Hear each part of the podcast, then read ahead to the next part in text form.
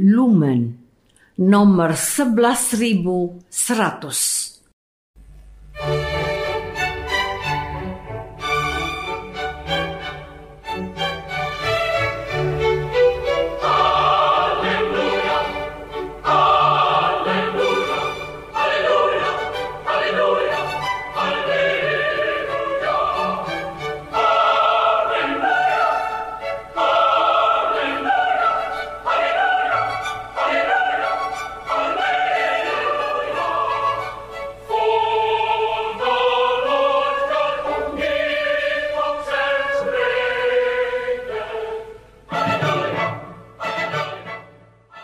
Saudara pendengar di segenap penjuru tanah air, selamat bergabung dengan Lumen Indonesia.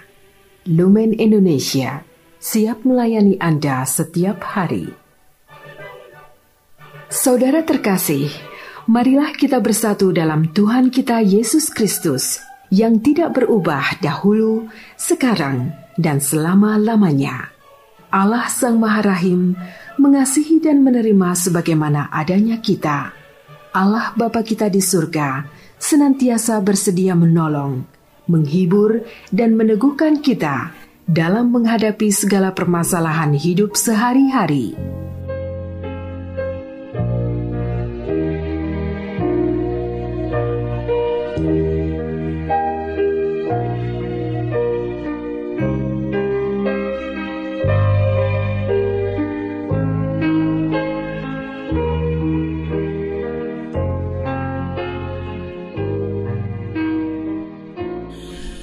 Saudara-saudari, marilah kita mendengarkan renungan dengan judul Stefanus Martir Pertama. yang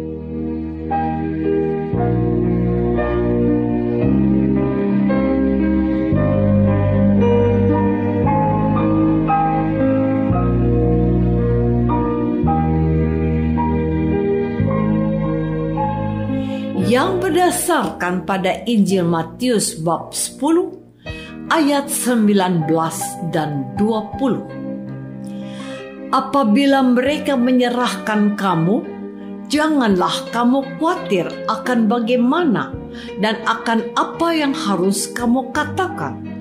Karena semuanya itu akan dikaruniakan kepadamu pada saat itu juga karena bukan kamu yang berkata-kata, melainkan roh Bapamu. Dia yang akan berkata-kata di dalam kamu.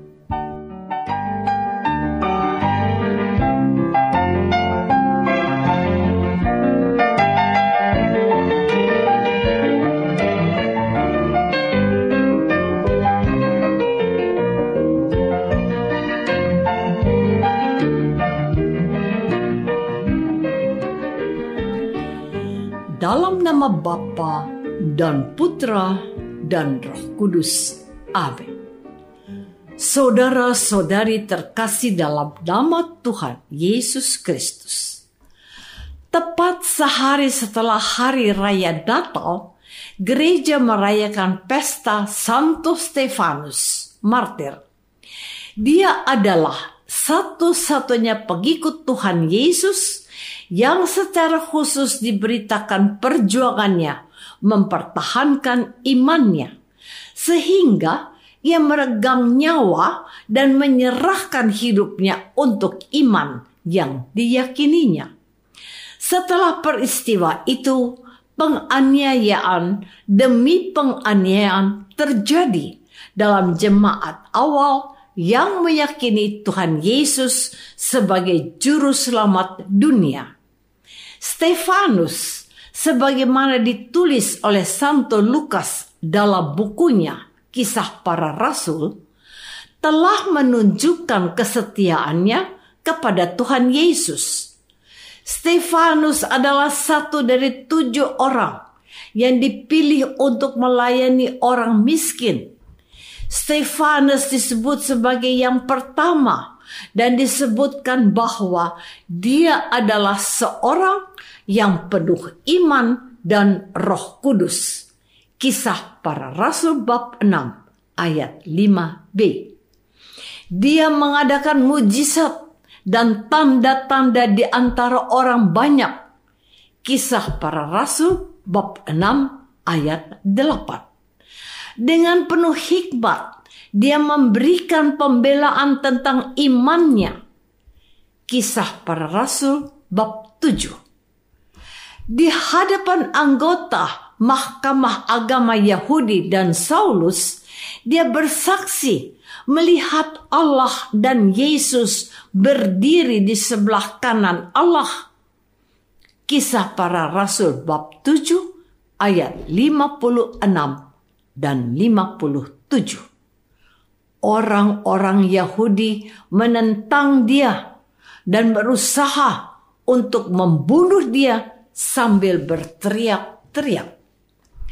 Saudara-saudari terkasih, orang-orang itu menyeret Stefanus keluar kota dan melempari dia dengan batu sebab dia dianggap telah menghujat Allah.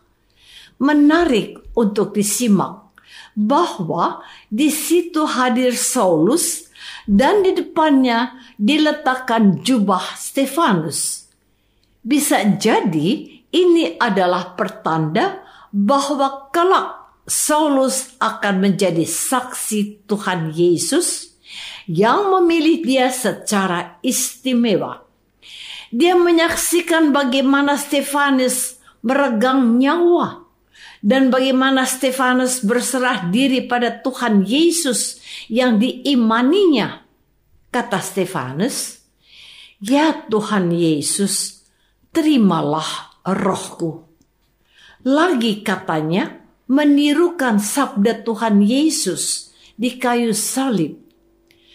Tuhan, janganlah tanggungkan dosa ini kepada mereka.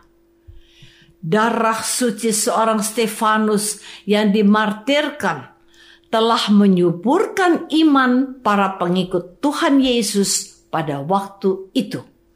Dan sejak kematian Stefanus, penganiayaan demi penganiayaan terhadap jemaat perdana terjadi. Dan yang menjadi motornya adalah Saulus. Namun pada waktunya pria ini ditangkap Tuhan dan dijadikan saksi khusus Tuhan Yesus bagi bangsa-bangsa lain. Saudara-saudari terkasih, saya menyarankan untuk membaca secara pribadi kisah para rasul, khususnya bab 6 dan 7. Di sini kita dapat menemukan perjalanan seorang martir pertama Tuhan, yaitu Santo Stefanus. Beliau adalah orang pertama yang telah membuktikan apa yang difirmankan Tuhan dalam pewartaan gereja hari ini. Apabila mereka menyerahkan kamu, janganlah kamu khawatir akan bagaimana dan akan apa yang harus kamu katakan. Karena semuanya itu akan dikaruniakan kepadamu pada saat itu juga. Karena bukan kamu yang berkata-kata, melainkan roh Bapamu. Dia yang akan berkata-kata di dalam kamu. Roh Kudus telah menguasai hati dan jiwa Santo Stefanus, sehingga dia bersungguh-sungguh dalam bersaksi. Dengan penuh semangat, Stefanus menjelaskan tentang imannya kepada Tuhan Yesus kepada orang-orang Yahudi yang berasal dari Kirena, dari Alexandria, dari Kilikia, dan dari Asia. Secara khusus, Stefanus dengan sangat jelas dan mantap menjelaskan pertanyaan imam besar yang berkata, "Benarkah demikian?" Mengapa perayaan ini ditempatkan satu hari tepat setelah kelahiran Tuhan Yesus diperingati dan dirayakan di hari raya Natal? Dari namanya Stefanus berarti mahkota. Dia telah memahkotai kelahiran Yesus ke dunia sebagai raja dan memahkotai juga wafatnya di kayu salib sebagai raja. Bukankah disebutkan di atas salib Yesus Inri? Artinya, Yesus dari Nazaret, raja orang Yahudi. Santo Stefanus menjadi bukti kesetiaan seorang pengikut Yesus yang penuh iman kepadanya. Saudara-saudari terkasih, kalau pada saat ini saya bertanya kepadamu, mengapa kamu memutuskan menjadi pengikut Yesus? Tahukah kamu bahwa seorang Kristen harus membela imannya akan Yesus Sang Juru Selamatnya sampai titik darah penghabisan? Apakah ada di antara saat ini spontan menjawab ya?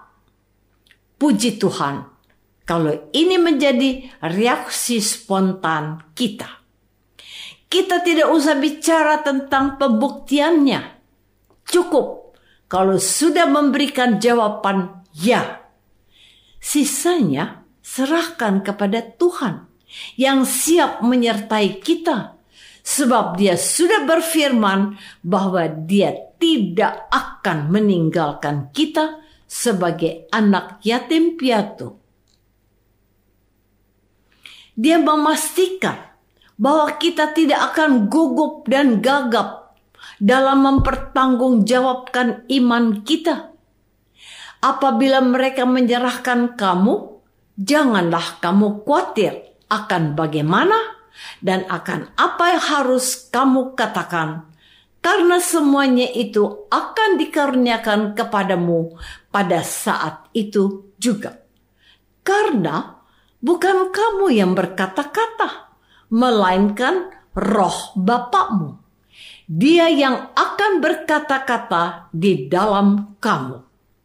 Hari ini adalah hari yang penuh rahmat, sebab hari ini kita tidak hanya memperingati wafat sang martir, tetapi kita diingatkan untuk siap memberikan kesaksian seperti Stefanus.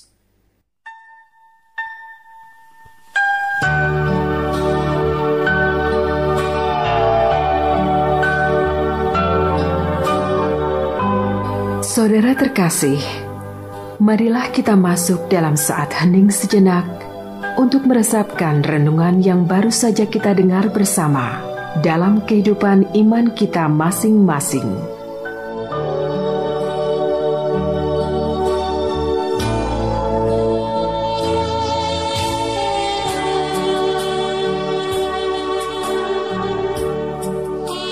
Apakah aku siap untuk mempertanggungjawabkan imanku sebagai pengikut Yesus?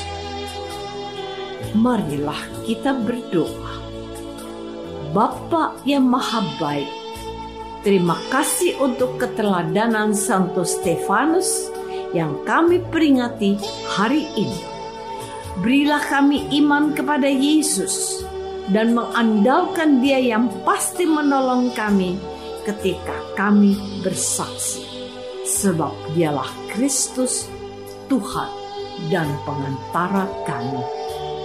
Amin. Semoga kita semua selalu dinaungi dan dibimbing oleh berkat Allah yang Maha Kuasa, Bapa dan Putra dan Roh Kudus. Amin.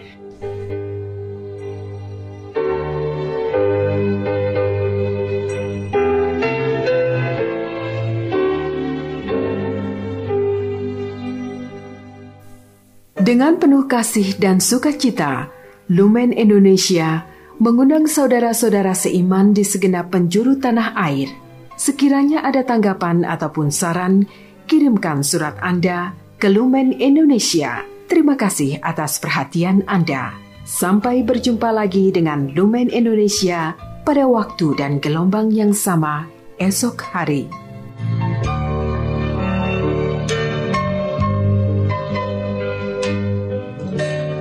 Segenap pengurus Lumen Cahaya Indonesia mengucapkan selamat Natal 2022 Tuhan memberkati kita semua.